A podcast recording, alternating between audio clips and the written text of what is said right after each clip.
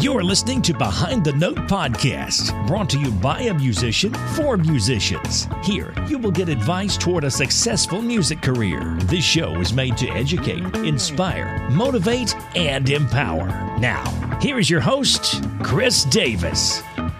Hello, everyone. Thank you so much for pressing play once again. This is episode number six. Now, I want to educate you a little bit because I haven't done so to this point, and that's my fault. When I let you know what episode we're on, that is because you can go to behindthenote.com and you can search for episode six, in this case, for example, and you'll find the show notes, which which simply means that everything that we talk about is on the show notes page. So, for example, if we mention a book that helped the the person now that we're interviewing, for example, like in uh, episode one, Elaine Dane mentioned the artist way. Well, you can go to the show notes page and find the artist way. Instead of having to do your own Google search, you can just go to the show notes page. Or an artist might mention um, something that helped them out as far as equipment or something. So you'll find a link there on their show notes page, and you don't have to go all over the internet for yourself because I'm going to do that work for you. I've already done it for you. So that's why I always mention what episode we're on so you can find things out um, through the episode number or by searching the artist's name on behindthenote.com. So there you have it. Finally, I need ratings and reviews from you on iTunes. Otherwise, I will never make this new and noteworthy list. So if you believe that so far we're doing a good job, or even if you don't, either way, just let me know what you think. Give me a one, two, three, four, or five star. Leave me an honest rating. And then please also leave a comment. Let me know what you like. Let me know what you don't like and I will adjust the show accordingly because really this is for you. It's not for me, it's for you. So uh, I just want to say thank you ahead of time. And for those who do leave a rating and or a comment, I will thank you publicly right here on the show. So you'll get to hear your name on the show live on the internet and that's just going to be my way of saying thank you for rating and commenting. Doesn't matter if you leave uh, one, two, three, four, or five star review, just leave an honest review and I'll be thankful. Now, we have once again a really great show for you. And I'm really excited to have this person on because, in my opinion, he is really killing it, as we say, in the local music scene here. He's from Chicago, Illinois. And uh, in my opinion, I think he's ready for New York. Some people like to wait before they go to New York, they think it's such a a big scene, and I guess maybe it is or it isn't. That's I guess relative to your point of view. But however, this guy is really doing a good job. He's well known in Chicago jazz scene, and he has a bachelor's degree in music education and jazz studies, uh, a master's degree. So he decided to go to school and he also is just a really great performer. He he's worked with Willie Pickens, Benny Golson, Rodney Whitaker. The list goes on. I don't want to keep going on with that list because that that could take a while. But one reason that I wanted to have him on the show is because he's released three CDs in three years as a band leader. And I thought that he could teach us a few things about that. And he's going to tell us how that's helped his career as well as some things that he's learned. Uh, his CDs are called New Gospel. This is in order. In 2011, he released New Gospel. In 2012, he released Sounds of the City. And in 2013, he released The Poet. Now, this trumpet player is also winner of the Carmine Caruso trumpet competition, as well as the ITG trumpet competition. It's my pleasure to introduce to you trumpeter Marquis Hill. Thanks a lot, Marquis, for joining us on the show today. We love to have you. Oh man, thanks for having me, Chris. Anytime. So uh, we're gonna get right into the meat of everything here, and I want you to tell us briefly the story about how you ended up playing trumpet. I actually started playing the drum set in the fourth grade and my my elementary school marching band. I was a snare drummer, and I I have I have an older cousin that played played the trumpet at the time. She's one year older than me. She was uh, in the fifth grade, and we lived in an apartment building. So me and my mother, we lived on the first floor, and she lived on the second floor. So I would hear her practicing through the ceilings and through the walls, and you know, I was the only child, and as a as a, a youngster, I, I, looked up to my cousin and I wanted to be just like her. So I actually switched to the trumpet in the fifth grade. Um, and funny enough, she actually doesn't play anymore, but she was actually my main reason for playing the trumpet. I, I started in the fifth grade, like I said, and then I just kind of fell in love with it. And I'm just curious, when did you get serious about music and playing the trumpet? I think I got serious, I would say maybe my junior year of high school. Um, that's when I I started to see that you can actually make a living um, playing music um, and also just doing things related to music like teaching. Uh, I was always uh, around great educators. Diane Ellis. I went to Dixon Elementary School. Uh, Diane Ellis is still there. She's been there for the last, I think, 16, 17 years. I also had the opportunity to meet Professor Ronald Carter, who actually teaches at NIU right now. I met him when I was in the eighth grade and I joined a summer program, the South Shore Youth Jazz Ensemble. So I've always been around really great educators, and that kind of rubbed off on me as well. So I knew I wanted to do music, you know, in some some sort in some way around my junior year of high school. Nice. You kind of led me right into my next question. I wanted you to talk about your teachers for a moment I want to know, tell us how each one of them influenced you in your study and just give us like one important lesson that you learned from them that you still apply today. So I want to touch on three people specifically. Okay. And let's start with Diane Ellis because she was elementary, correct? She was my elementary school teacher, yeah.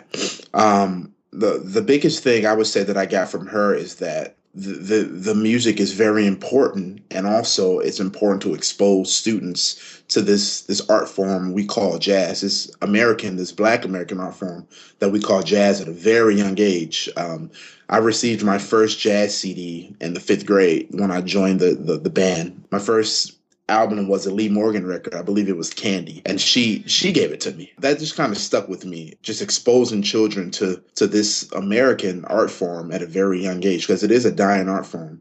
Um, you'll be surprised of how many youngsters really don't know that jazz is an American art form. So for Miss Ellis, that really that stuck with me, and I think it's very important to expose students and children to this art form at a very young age, like she did to me and many other my peers. Do you have that opportunity to expose young people to jazz? I do. I um I, I, teach at Lincoln Park High School. I, am doing a residency through the, the Jazz Institute. Um, they're not as young as I was in fourth grade, but I still think it's a it's it's a start. Yeah, so I come in once a week and I work with their jazz band and I do clinics and I just kind of give them the history of the music and just try to turn them on to it, get them excited about it. Man, what a uh, treat that taught, is.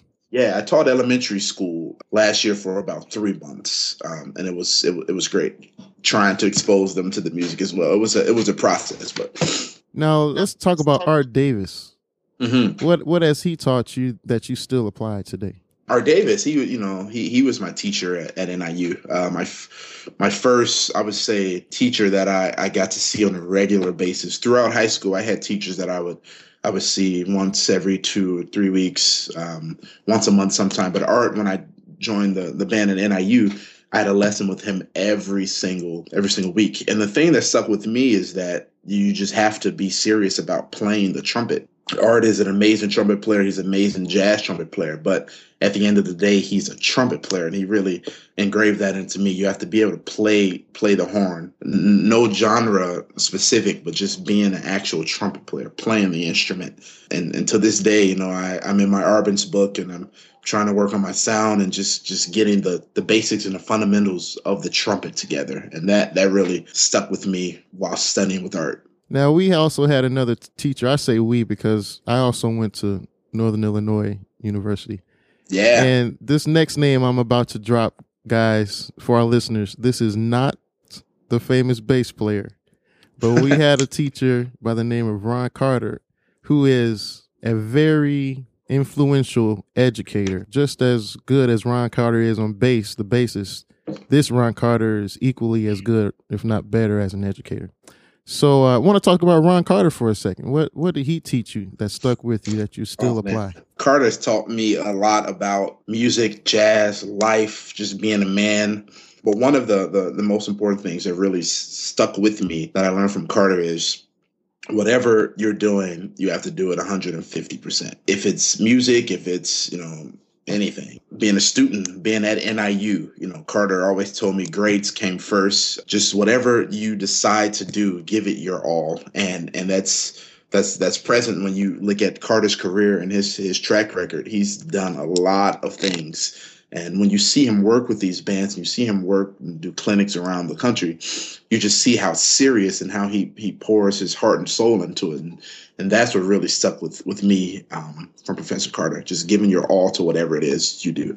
That's great because I also learned the same thing from him. He's yeah. pretty inspiring in that way. Absolutely. He's he's like got that energizer battery in him. It's pretty Absolutely, amazing. Man. He's there's there's no one like him. He's the one and only Professor Ronald Carter, man. Yeah. And, and, for some reason, it doesn't matter what band he steps in front of. It doesn't matter. It can be children, it could be old men.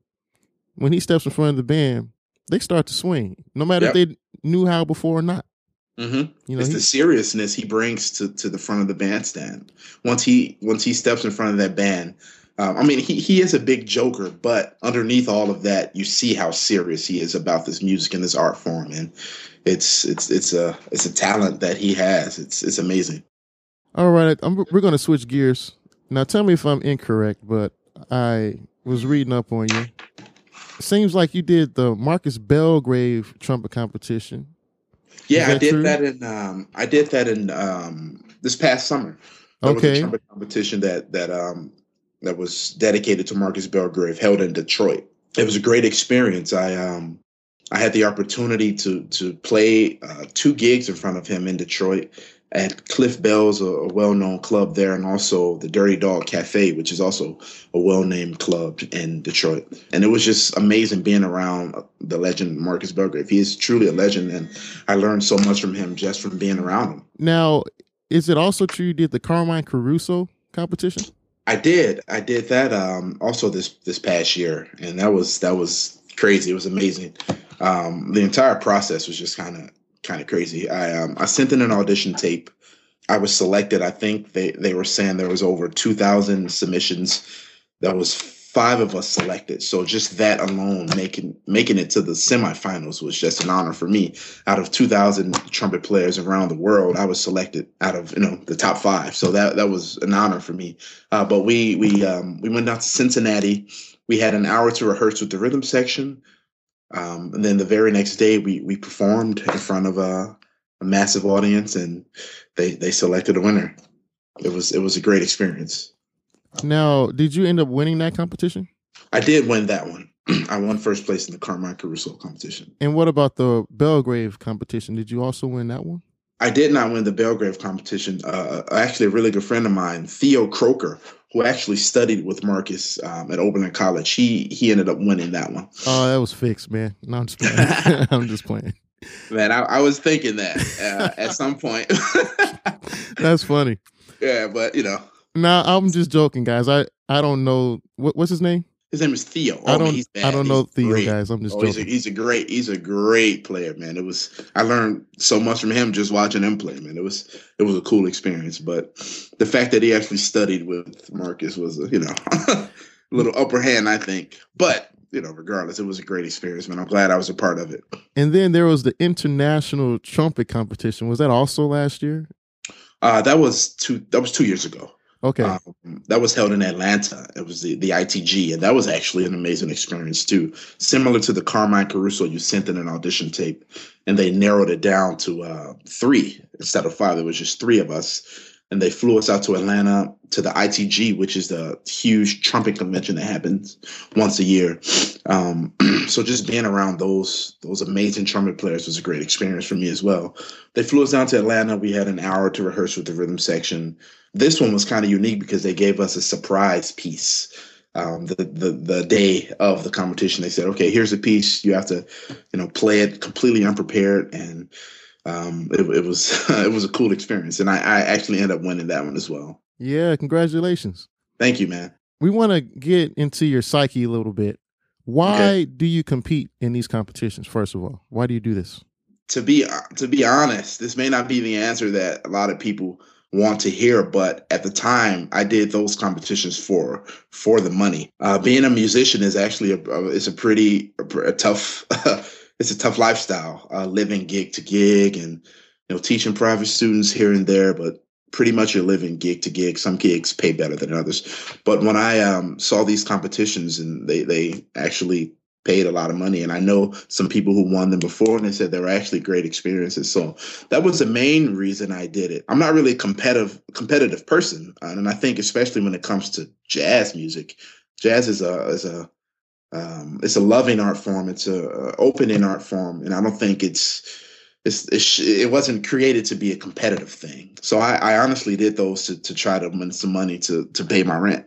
to be to be quite honest worked out for you, man. And I think that's it did, man. It was it's a blessing, man. I I thank God every day. It really was a blessing. And actually, the Carmine Caruso competition, if I didn't win that competition, I wouldn't have been able to record my my late, latest record. So it was really a blessing for me to to take first prize in that. So it allowed me to record my um my my latest record, The Poet. Oh man, that's great. Now I was going to get into that, so I'm going to come back to that in a few minutes. Okay. Uh, one more thing about these competitions Mm-hmm. How how do you prepare for these competitions? Is there anything that you do differently than your normal practice routine? To a certain extent, yeah, but really it's um, just just playing the tunes. Um, out of all the competitions, they they gave us a list of tunes, and I just kind of played through the tunes every day and tried to prepare them the best that I could. It's not like I went on a crazy crazy regimen to get pumped for this jazz competition. You know, it wasn't one of those things. I just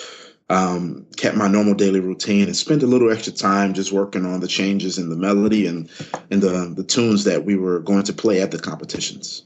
All right, now I wasn't going to mention this, but you kind of brought it up. Uh, really quick, just tell us how do you personally learn changes? What's your process? What's Marquis Hill's process? Okay, uh, interesting. Yeah, because I actually talked to a lot of my students about this. I, I study the melody first of any any tune because uh, in any great jazz standard or any any tune, um, the melody. Once you hear the melody, you should hear the changes. So I spend a lot of time just really listening to the melody. Uh, take for instance, I've been working on the tune "Angel Eyes" lately with some students. So we went back and checked out Grant Green's version of it. Um, Ella Fitzgerald has a version of it. Frank Sinatra has a version of it. So I just go and really check it, check out the melodies and and start to hear the changes through the melodies. So once I get the melody down nice and tight, I go through the tune and I walk a bass line. I, this is funny. I've literally taught a lesson on this yesterday. I, I walk a bass line on my instrument, on the trumpet, um, just highlighting the the triads at first of each chord, then after I, I, have that nice and solid, I'll go back and walk a bass line, adding the extensions. I, I have a little method that I, I uh, call putting yourself in a mental box. So after that, I would go through and improvise over the tune, only using the chord tones. Then after after I feel pretty comfortable doing that, then I start to use more chromaticism and leading tones. But the main thing I do to work on changes is walking, actually walking a bass line on my instrument being sure that I can hear the changes and the melody through my bass lines. Man, that's really great. And one one thing about that method you just described, as a trumpet player, I know that if you have the horn on your face, mm-hmm. you're, you're, getting better if you if you're doing it yeah. correctly. And Absolutely. so that could be a way to warm up as as mm-hmm. at the same time that you're learning a, a tune. So yeah, that's everything really is a sound exercise. Yeah, I, I, I treat those bass lines as the sound exercise. Um, yeah, absolutely. Good Man, point. That's really great. I didn't want to. I didn't mean to get off into the theory of things, but I'm oh, sorry, no, that's no just a question man. I had. Okay, now let's talk about the CDs. Mm-hmm.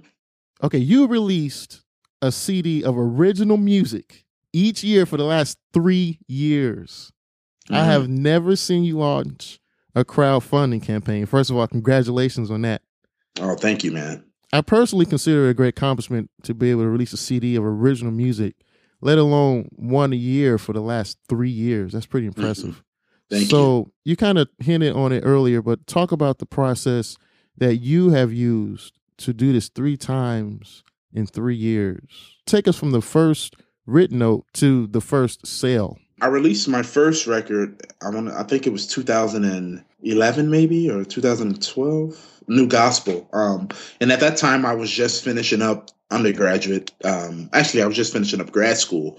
Um, and just a little side note, I think in this modern day, I guess, jazz business, the only way to to make a mark and to put your voice out there and get your personal voice out there is to put out a record. So that was my main goal of putting out my very first record. Like I just I, felt that I had a, a original, unique voice that I wanted to get get exposed to the world. So I put out a first record. It's it's actually a, it's a pretty expensive process. So it required saving money and um, you know, paying the musicians and booking the studio time. But just just going back, I um I, I had the music already written for the first record, but then I needed to find a band. Um, so I, I, I the saxophone player on the record is Christopher McBride. I went to college with him. He, you know, you know Chris as well.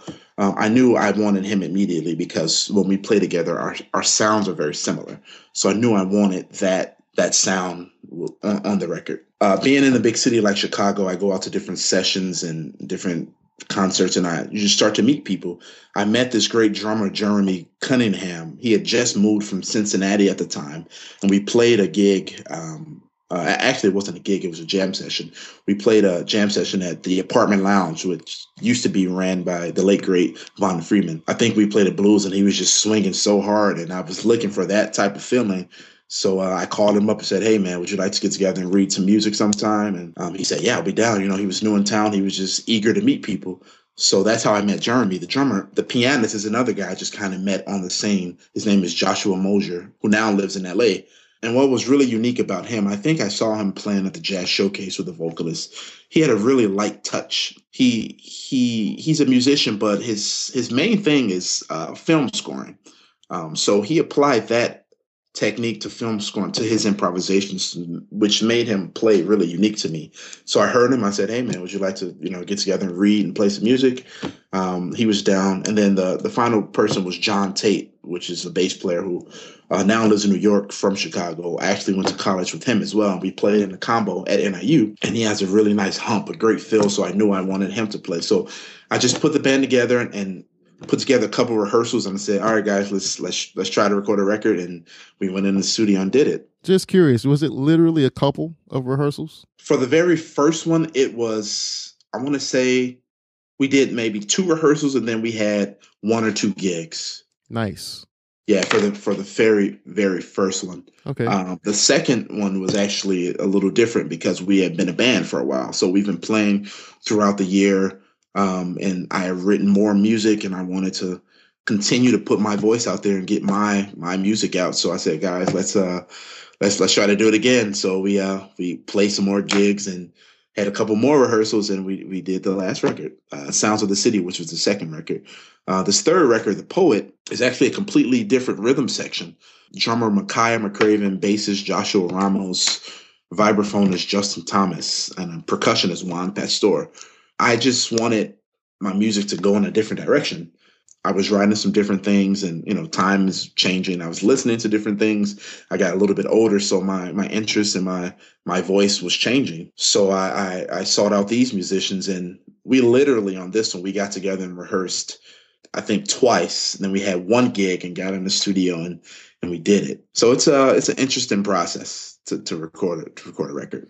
Now, when you record it and you and you get it printed, first of all, Mhm. how how do you get it printed? Do you use disc makers? I know that's pretty popular. Yeah, I do. Um, Okay. I use disc makers. I've used them for the last three records. Um, they're pretty pricey, but they they're sufficient. They they get it done. Um, once you sign up through disc makers, they give you uh, a personal artist that you can call them any time of the day, and they take care of your project personally. Um, so they're they're just great professionals. Everything looks good. It sounds good. So yeah, I, I just stuck with them. That says a lot about their service. Right yeah, they're great, man. Yeah. Okay, so now you recorded, you got your CD in hand, and I think the work really begins at that point. How do you Yeah, how do absolutely. you sell your music? that's when you have to hustle a little bit. The first two records, I did everything on my own. I, I I got a radio list from a good friend of mine. You know, I went to Office Depot, got a huge thing of padded envelopes, got a you know a huge thing of stamps, and I, I wrote the address and I sent all the CDs out to the record. Um, sorry, the radio stations myself. Um, and it's actually really taxing. It's really expensive, but I think it, it needs to be done if you want to get your music and your voice out there. Uh, this last record I actually hired a publicist. Hold on, I'm went- sorry. Before you go to the publicist route, Mhm. somebody who's going to take that the initial route of of mailing themselves, how much money can they expect to spend on that approximately, from your experience? Yeah, depending on how many stations you want to send the album to, I think on the very first one, I think I sent it to about three or four hundred radio stations around the U.S. It was pretty expensive. The the stamps alone are really expensive. The the the envelopes, then the the price of actually shipping them. I would say you're looking to spend at least seven eight hundred dollars, close to a thousand dollars just on shipping the the the albums out to the radio stations and the magazines. Now, did you see a good return on your investment from that? I, I did actually on the first and second one. Like I said, I did those myself, and I saw a pretty good return. I got downbeat, reviewed in downbeat, and got a little airplay around, around mostly around the Midwest and East Coast a little bit. So I saw some return. I did. Now, the Um, downbeat was that something you saw out? Did you send a CD to downbeat, or did they find it from you mailing it out to these various radio stations? Actually, I, I sent a CD to them along with that list of radio stations. I had a list like magazines and blogs and websites that I also sent the albums to. So yeah, they they I sent it to them and they checked it out and they reviewed it. Yeah. Okay, so you say the third CD you used a publicist. Tell us about that, This- please. Yeah, this third one, uh, just going back to that Carmine Caruso competition. Without winning that, I wouldn't have been able to do any of this. So, like I said, it was such a blessing, and um, everything happens for a reason. So, I, I won that competition, and so I was able to afford to hire a publicist. Now, publicist runs about thirty five hundred dollars, but you get a really good publicist, and they literally do everything for you. So instead of me having to send them out to the magazines. This this lady I use, Terri Hinte, really great publicist. A lot of guys from Chicago uses her. She sent them out, so we just kind of exchanged through email. I sent her three or four hundred copies of the CD, and she just sent them all out over the U.S. And I got a lot of good return from using her. Uh, I would say the route, the best route, is to actually use a publicist if you can afford it. But as a musician, it's very hard to do all this on your own. So if need be, just put in that groundwork and do it yourself, you know? Um, Yes. But if you can't afford it, the publicist is the route to go. Now, if you could put a number on it, like percentage wise, how much more of a, of a return did you see using a publicist versus doing it on your own? I would say through using a publicist, the the notoriety and the percentage jumped up. I would say fifty or sixty percent than it was when I was using just myself. The thing about a publicist, they they do this for a living. So if they send something to a, a, a label or um, a radio station or a magazine, when the person who sees that package sees this publicist's name, they know that it's going to be something good because the publicist wouldn't take on an artist that they didn't respect and didn't check out before. Um, so by using a publicist, it's it, it opened a lot of doors, a lot of doors. And let's be clear about something for for a minute. You're not on a major record label, or are you?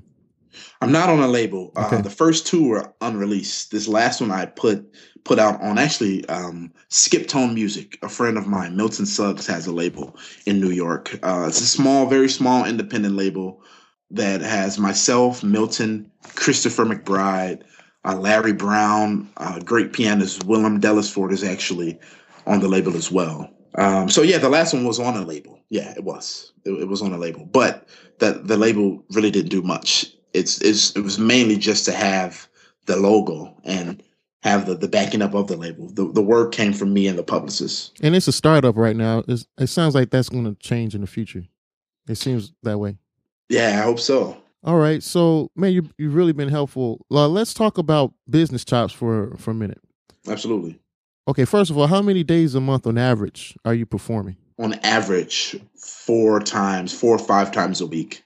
Okay. So a month that's, you know, 20, 20 times a month, something like that. now, do you do you book these shows on your own? The shows that I play with my specific band, uh, my group, yeah. Sometimes they'll reach out to me, but most of the times I, you know, I wake up early and I send out press kits and I send out email trying to book gigs, which is an entirely different thing. It's it's a hustle doing these things, but like I said, you have to do it yourself because no one's going to do it for you. Uh, so the gigs that I play with my my band, I most of the time book them myself. Sideman gigs, people call me for them. Now, you know, we're, we're all musicians. The majority, this podcast is for musicians. So mm-hmm. musicians are listening, and everybody knows that clubs don't pay a lot of money, and you really mm-hmm. can't sustain yourself off of that. Uh-huh. Have you found some success with getting uh, performances that actually do pay well? Yeah, yeah. I've um especially off of this last record, like I said, using this publicist has opened opened a bunch of doors. Um, we we played um, a couple jazz fests this past summer, um, a couple clubs in Detroit, and they, they heard about my, the new record and the music through the publicist or just through uh, an online blog that reviewed the record or through Downbeat. So yeah, there's definitely some su- success in finding gigs that that pay pay some money. Um, but honestly, it's for me personally, it's really not about the money. It's about it's about the music, you know. But that's you know, it's, it's, hard to say that when playing the music is how you you feed yourself, you know. Of course. Um, but at the end of the day, for me, it's it's really just about the music, the art form, and and and getting my voice out there, you know. We know this is true. I just wanted to ask that question to to prove the point, and you pretty much just hit it out the park. When you when you do your due diligence, then doors are open for you. Absolutely, absolutely. Yep. Yep. If you do right by the music, the music will do right by you. One more question. You you've been very generous with your time. Um, one more question for you. Is there a difference from your experience booking a small club versus a jazz festival? Is it the same process or is it a little different? For me, me personally, I mean, in a nutshell, it is the same process. Um, but the thing is, you're more likely to get a response out of a smaller club these international larger jazz fests, they have thousands of people applying for them.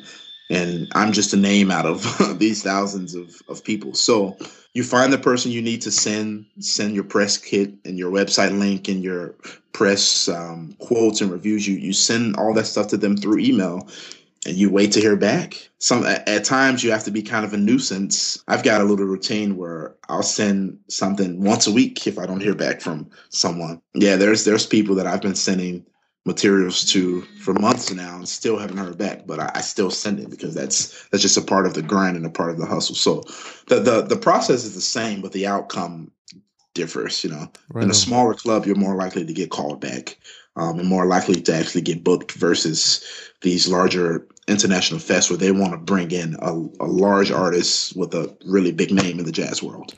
And do you still use the mailing U- USPS or do you use email? You know what? I use email now. Okay. Um, times are changing. Um, everything is electronically, and it's so easy to do that. You just send an email, attach your press kit, attach a link to your site, uh, attach a link uh, to some press quotes, uh, attach a link to some videos, and write a nice little email and send it out to people. Yeah, it's it's it's times are definitely changing. It's actually becoming a, a little easier to get things to people. Would you mind sending that to me so we can put that up for people as an example? Are you okay with that? Yeah, I can. Uh, I can send one. Yeah. Yeah, we, we would really appreciate that, guys. Uh, we're gonna have an example for you on the website. So thank you so much, Marquis, for your time. Uh, Absolutely. Uh, about to let you go. Tell people how they can contact you. Yeah, um, the best way is by my, my website, www.marquisehill.com. Of course, Facebook, um, www.marquisehill. I'm sorry, www.facebook slash marquisehill. My, my email address, marquisehillmusic at yahoo.com. Um, Twitter, mhilljazz. Um, so there's there's definitely ways to find me. and how are we going to buy your music, man? No, iTunes, CD Baby, Amazon. It should be up everywhere electronically on the internet. I've actually recently beginning. I, I have been getting requests of sending out hard copies. So if you'd like a hard copy, send me an email to the website, um, and I'll get it out to you. Other than that, iTunes has been the, the most important way that cats have been getting the record. Right on. Well, thanks a lot for your time. You've been great. Appreciate you, man. Thank you so much, man. Talk to you soon. All right, take it easy. Peace. And that was our conversation with trumpeter Marquis Hill from Chicago, Illinois. He's really quickly rising to the top because he is the cream. Man, guys, he's a great trumpet player. If you haven't heard him, go ahead and, and get your ears on his CD. And I'm just going to stop right there because at the top of the show, I've said a lot. So I just want to remind you one more time go to iTunes and leave a leave an honest rating and review and I will read your name live right here on Behind the Note podcast as a way to say thank you for that rating and review and our efforts to make the new and noteworthy section. We have to be visible. So that's all for today, guys. Thank you so much for pressing play, and God bless you.